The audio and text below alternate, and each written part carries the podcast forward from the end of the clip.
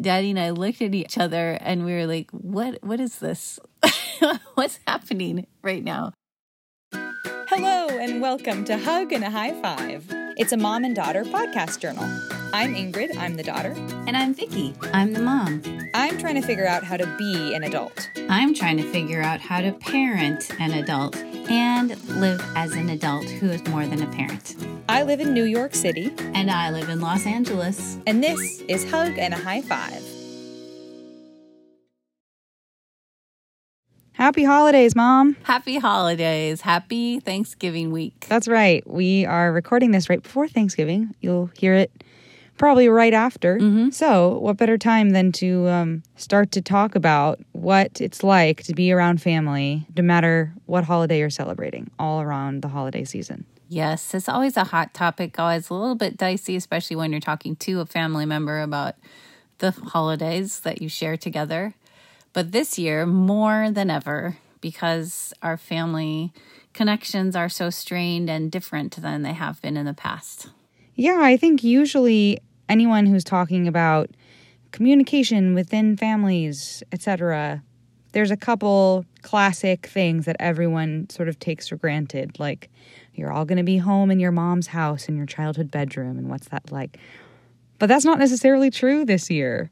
We are in the middle of a pandemic, and so a lot of people, including us for Thanksgiving, are celebrating through Zoom from our different locations. Mm-hmm. So there's a few other factors to bring into the conversation, but regardless, communication is going to be key through this holiday season. Mm-hmm. And so we thought we'd talk through some stories that are maybe a little painful, but also really indicative of what happens, I think, to everyone in some respect when you come back together as your like your original nuclear family Mm-hmm. after you've grown up and moved out and expanded as far as time and space and age. Yeah, I think the hard part is that we aren't together all the time.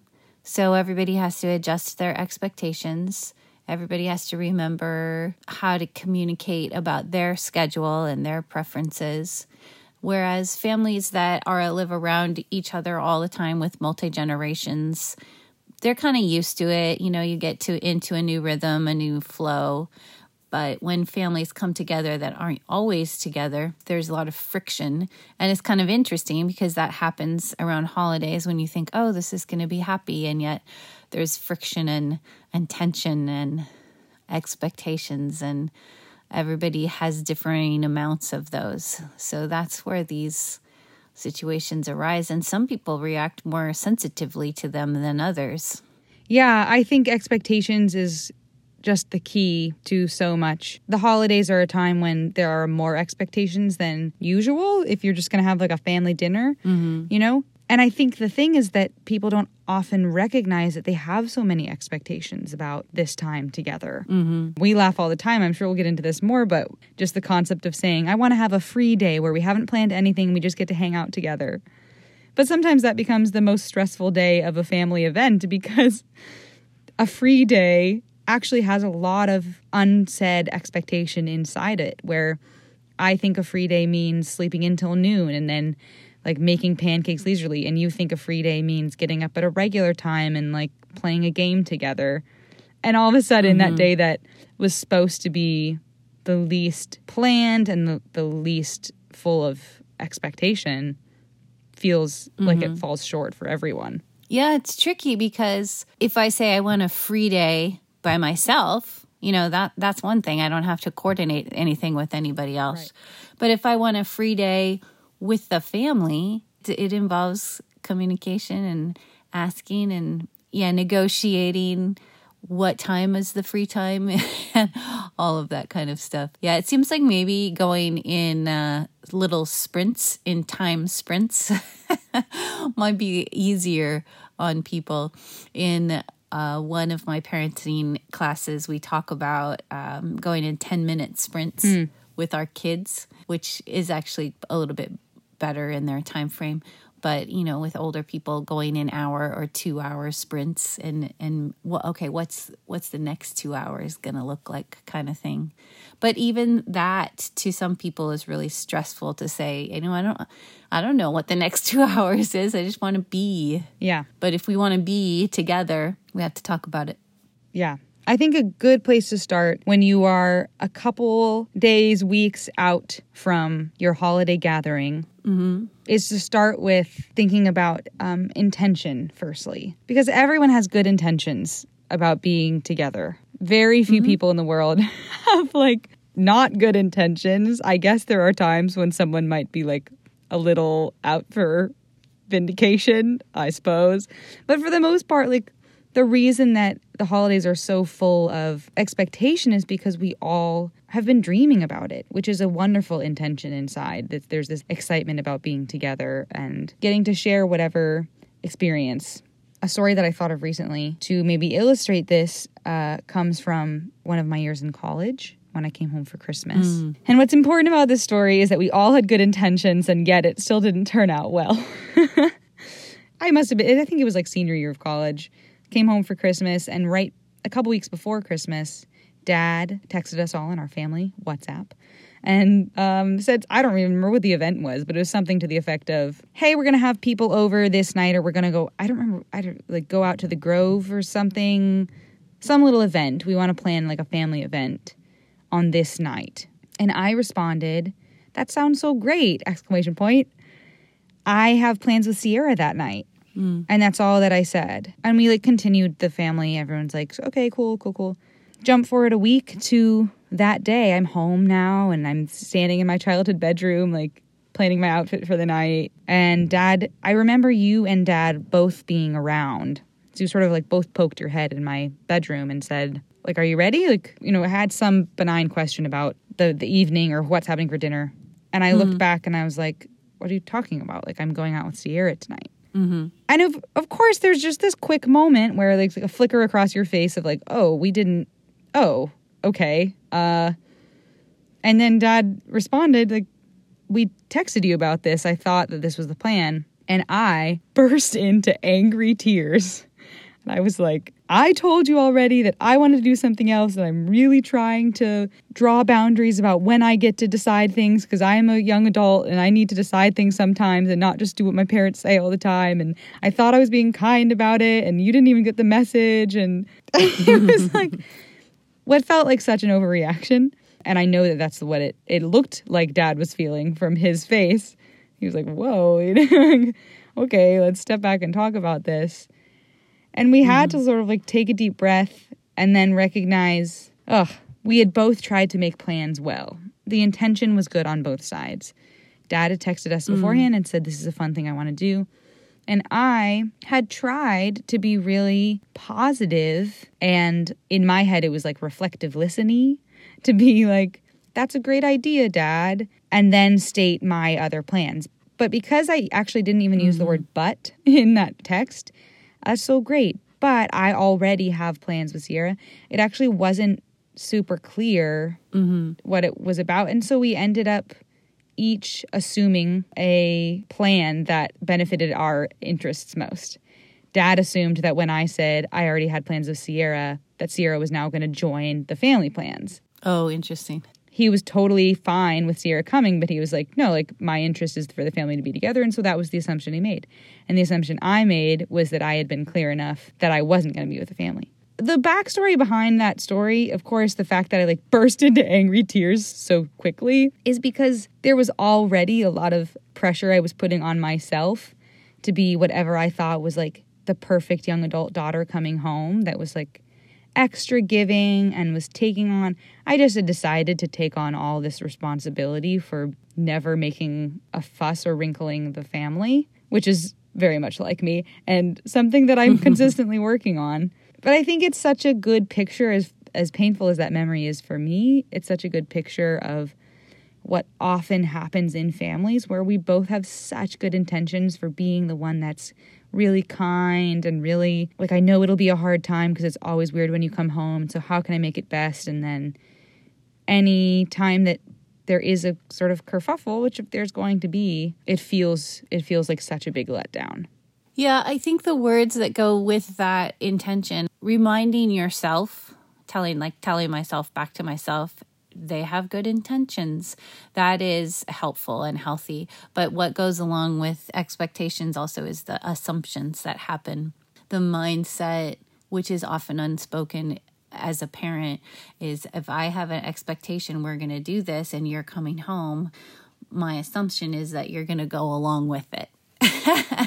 without possibly checking it. Right, because you've spent 20 years of your life with that being the case. Yeah. So, actually, people that have more of that, what I'm learning about so diligently this fall is um, the collaborative, proactive solutions, is having more collaborative conversations uh, ahead of time is helpful the, the it has to be two way though we have to set the model for it mm-hmm. you know and we didn't have a huge model a very insistent model of having collaborative conversations. We tried to have collaborative conversations but if there's not buy-in if if the uh, student if the kids are passive and are just kind of like we'll do whatever you say because we know we have to anyway if that's the attitude or the mindset that is taken and i don't know if that was then it kind of comes becomes self-fulfilling.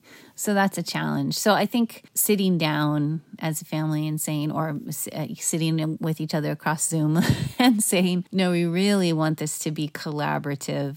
Think about the give and take of time and activities and space together. That's helpful. I have two memories. One memory i think it was your freshman or sophomore year. It was in December coming home from college and thinking it's your first day home, we're just going to hang out together and thinking, oh, I don't have specific plans. But then you went off and did something, and one child was in a high school show, and another child was doing something, and daddy was out away. So I ended up, we picked you up from the airport and then I was by myself for the whole, whole evening. And I, I just, I just went to school and watched the rehearsal for the show because I was by myself, and there's it, it, I felt so sad and disillusioned and miscommunication extreme the other time that this happened was before we had kids when we went to my parents' house and my brother and his wife came in to town and they drove in and you know I guess I had the expectation and the assumption that when you come in and we haven't seen you in years, we might sit down and have a cup of coffee, or maybe not a cup of coffee, but we might sit, down and have a piece of dessert, have a conversation. And they immediately they came in and they went right downstairs and started watching a movie. And daddy and i looked at each other and we were like what what is this? What's happening right now? And i think there's so there's something to that initial getting together mm. like what's that gonna look like? We kind of make assumptions about what that's gonna look like. But even that can cause a lot of friction having a conversation about that can be helpful and making sure everybody understands and agrees to what's it going to look like when we first get together. That's a great point. I love two things that you said in there. The first was that you, when you were talking about assumptions and collaborative conversations, what you sort of alluded to was this fact that whatever has happened through most of childhood, as like you have grown up with your child, mm-hmm. continues when you are an adult. Crazy how that happens. But it's kind of nice to comment on because I hadn't really thought of it that way. But you're right. It's just like so many other things, a sort of heightened experience, like a holiday get together, mm-hmm. doesn't change the way that we are. It reveals the way that we are in the mm-hmm. same way that pandemics do and wars do and like any other heightened like experience. it really reveals mm-hmm are who we are. And so that's really interesting to think about. My story revealed that I was the kid that was like, I'm not going to have any big opinion because you're my parents. I'm going to do it anyway. Which meant that then when I had grown up and into a place where I decided to have an opinion, I didn't really know how to voice, voice it. it in a way that was deferential still. And you didn't expect it from me because I had spent 18 years not having an opinion. And that's Uh, really fascinating to think about. And maybe that's the same thing with, well, I think that that exactly is the same situation with three years earlier when I came home the first time from college. And I do, I do remember that night. I went to go help with the musical that my sister was in because that's my love, is musicals. But then I came home to a very tumultuously emotional mom, and I was like, what's happening? because it didn't occur to me. And yeah, I think there's a lot of wisdom to your second point in planning out or doing the work to vocalize the expectations for your very first meetup in a mm-hmm. holiday event to set the tone at least. I know, like, mm-hmm. last time the whole family was together way earlier this summer in the middle of COVID, and my sister Ellen was the last one of the five of us to get to our location, all, all five of us together. And we hadn't vocalized clearly enough the expectations of how are we gonna interact that first time we meet in the middle of COVID. Like, are we taking masks off? Are we, how quickly are people showering? All those things. And it created a really painful first experience of miscommunication. Yeah. Thankfully, like, we were able to talk about it and bounce back, and the rest of that holiday was lovely and joyful. But how much better would it have been if we'd been able to talk about it first? Yeah, super helpful. I mean, I think of opening a carbonated bottle like of seltzer water hmm. and, you know, you open it what if you don't know if it's been tipped over Yeah. or not. True. and um, if you try to open it too fast, it's going to spray everywhere. But if you open it really slowly and let off some of the first carbonation steam, you can tell if there's a lot of pressure built up. And kind of, I, I think maybe that's a good analogy to think of when you get together Yeah. for the first time to try to see and take a temperature check how much pressure has built up mm. for the person here. I mean, you can't always tell, no. and it's it's most helpful if you know someone if you can articulate it to each other, but can't always do that either. You can't always do that either. And I think that's a perfect transition into my what my next thought was, which which is that sometimes having a collaborative conversation before a holiday with your family members isn't mm. something feasible. Mm. Whether it's because of the family members or because like if you didn't grow up in that culture, that is quite the big step to try to ask your family mm-hmm. to come together without having them having any context for what would it look like to have a collaborative conversation. If you haven't practiced talking about mm-hmm. expectations in the forefront, they're probably going to look at you and be like, "What are you talking about? Like we're just going to get together." They won't even know how to Yeah. vocalize things that way. But mm-hmm. it's really loving and it can be grace filled actually to even just sit on your own bed the week before and think through or journal through however you like to do it what the mm-hmm. things that you do know about your family because i can actually if i sit down and think about it i can think probably pretty accurately about the assumptions or the expectations that my mom and my dad and my sister are each going to have for this holiday without talking to them mm-hmm. because i've known you Yeah. for 24 years. Mm-hmm. Is it going to have the bias of me being the daughter? Yes. But I think there's something about the fact that like I can think through even these stories that we've told today about okay, I know that in the past there's been quite a few moments where mom hasn't maybe even realized that she has an expectation for us to have some personal time together at the beginning of our holiday. And then she doesn't react well when it doesn't happen. hmm But I probably haven't vocalized it.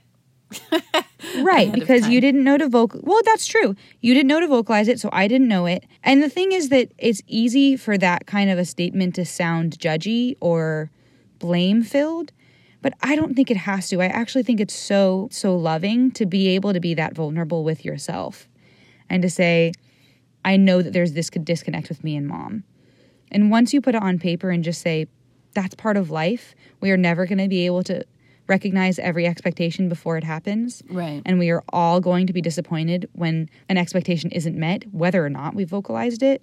Okay, okay. I've put that on paper. I've gotten it out of my own psyche and my own heart in a way that, like, otherwise I'd be really offended by the fact that you didn't tell me, you know? Mm-hmm.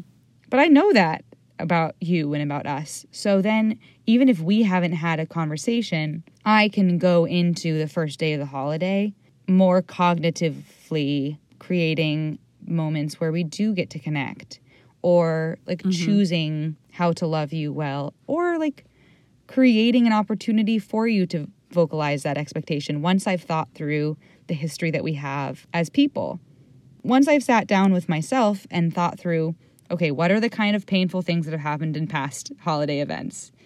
Is there hmm. a through line here? Can I be mm-hmm. gracious when I think about each of my family members, even if they're painful memories, to think about, okay, what was their intention here, even though it's kind of painful to think about? And then once you have a little bit of, of a pattern in your head, then you can call mom up and be like, hey mom, what do you what are your plans? What have you been thinking about? What are you what have you been hoping about on my on when I land? Because I know you've been laying in bed thinking about how excited you are that I'm gonna land. I've been thinking about it too, you know? so what were you, what were you thinking? and you could do it that way. You can go straight to mom when we land. Here's what I would like to do, and then can we do something together? Yeah, I think that that is helpful because if you were to come out and say that to me, a lot of times I would be like, I don't know, I haven't really thought about it where underneath, you know, I would like in the background go, oh, it occurs to me after the fact that this is the expectation I have. Yeah. But I don't think of myself as like pining away, like this is what I dream about having. Having, I just I like consistency, yeah. and I have these expectations that are under kind of the surface, but I don't like pine away for them. And I think a lot of people are that way. I'm just sitting here kind of laughing to myself though, because you and I are very thoughtful. We're yeah. very in our head. We're very plan proactively on the the enneagram we're thought centered versus heart centered or gut centered centered so i think this would be really like every statement i make guys to start with the word i think versus i feel true uh, or let's do this kind of thing uh, it would be interesting to talk to someone that was different center, you know, heart centered or mm. gut centered. I just I find we have people like that in our family, and and they come more. I sometimes more enthusiastically like, let's do this, and and then I'll I'll think after the fact. Actually, I didn't really want to do that. or yeah, I'm glad they're coming with that enthusiasm because I didn't have a plan. So that's I'm really glad that they have a plan. Yeah, you know that happens too. That's a great point. So, We're only one perspective. Mm-hmm. Yeah, it'd be really awesome to hear from some other people that have a totally different perspective on the way that they tackle their experience. I do like the idea of like trying to think of times. Like we know at Christmas time, Christmas Eve, and the tradition and the consistency of what we eat and what we do yeah. is very important to your dad and and because he's so enthusiastic about it and it's very important to him we, we've kind of all gone tagged along mm-hmm. and because we don't you guys i mean it's what we presented to you and for me i didn't have a specific Christmas Eve activity. Mm-hmm. So I've tagged along happily and said, yeah, if you're going to be enthusiastic about it, I can get wrap my mind around this, and that's great. Let's do it. And then I was a little bit more totally. enthusiastic and specific about Christmas morning, and you know said this is the tradition that I'm developing, mm-hmm. and I didn't grow up this way, but I'm making it a tradition in our family, yeah. and then it shall be so. Yeah, yeah, yeah. I hereby say. Uh, so, yeah. and you guys have kind of wrapped your mind around that. But then there's other times where we're not so specific. We just have fond memories of, oh, we did this one time in the past, but really, actually, it was only one time that we did something. Sure. Which is, those are the times that are good to check and see did other people really like doing that? Or what are meaningful moments to you? I do like the concept of coming together and then having time where we can go away or go off in groupings of two or three and yeah. not try to do everything together too. I yeah i'm inclined to say that event is actually far less important than thinking about personality and com- and communication style because the events are going to change especially this year. I mean, let's just talk about Zoom for a minute. When yeah. once this comes out, it'll be past Thanksgiving, but as we're recording it, it's not. And like, what is Thanksgiving going to look like with me on Zoom this year? Right. Time zone differences and everything. But communication is equally as important on Zoom, regardless mm-hmm. of, of the activity. And so we're going to have to navigate getting Ellen on Zoom with us too from Minnesota and the five of us together. And then what's that like when we all sort of look at each other through the screen? Being cognizant ahead of time of the fact that one person may feel like, I need this to be 20 minutes because I there are still things to do in my physical world.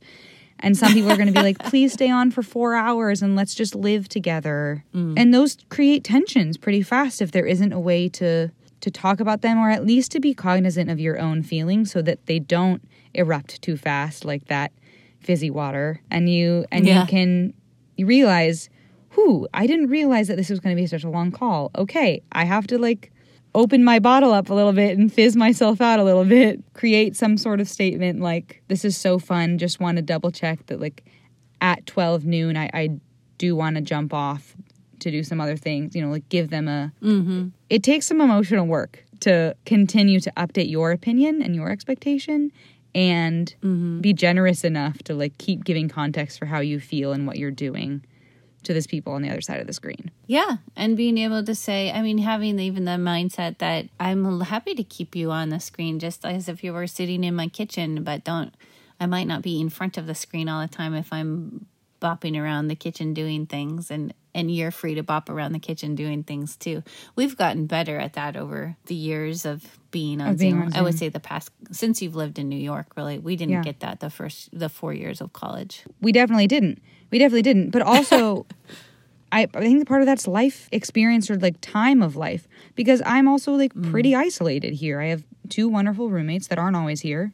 So I have a lot more time to just sit at home for hours and keep you on Zoom on a live stream, as it were. Versus Ellen's the house manager of 12 females in a big mansion, eh, like working together in Minnesota. And so she, although she has the same capacity, technically speaking, to like keep you on a live stream on Zoom, it's probably not feasible because she's got to actually be far more engaged with the people in her house. You know, Yeah. so just to be able to extend grace to everyone's different situation. Yeah, yeah, it's really ha- uh, helpful to think about these things. The proactive, collaborative conversations, extending grace, remembering people have good intentions, and checking your expectations and your assumptions. Yeah. And then recovering well when people get hurt or offended and not not offended when someone else gets offended just kind of recognize it and then be willing to apologize i i know my knee jerk reaction is if somebody else has gotten offended i kind of get offended right back so being able to just apologize that's a mature move to be able to do I mean, look, you're not the only one. I think we all feel that way.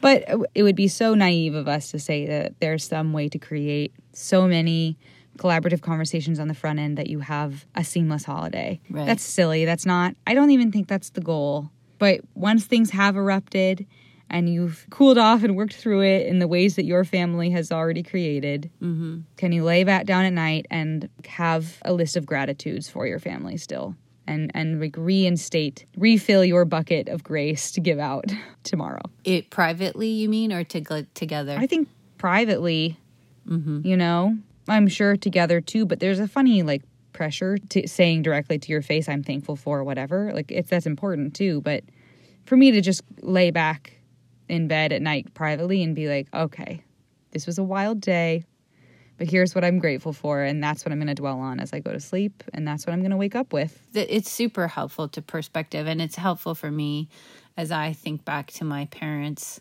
because there might be some places where my mom was really super particular and that got under my skin.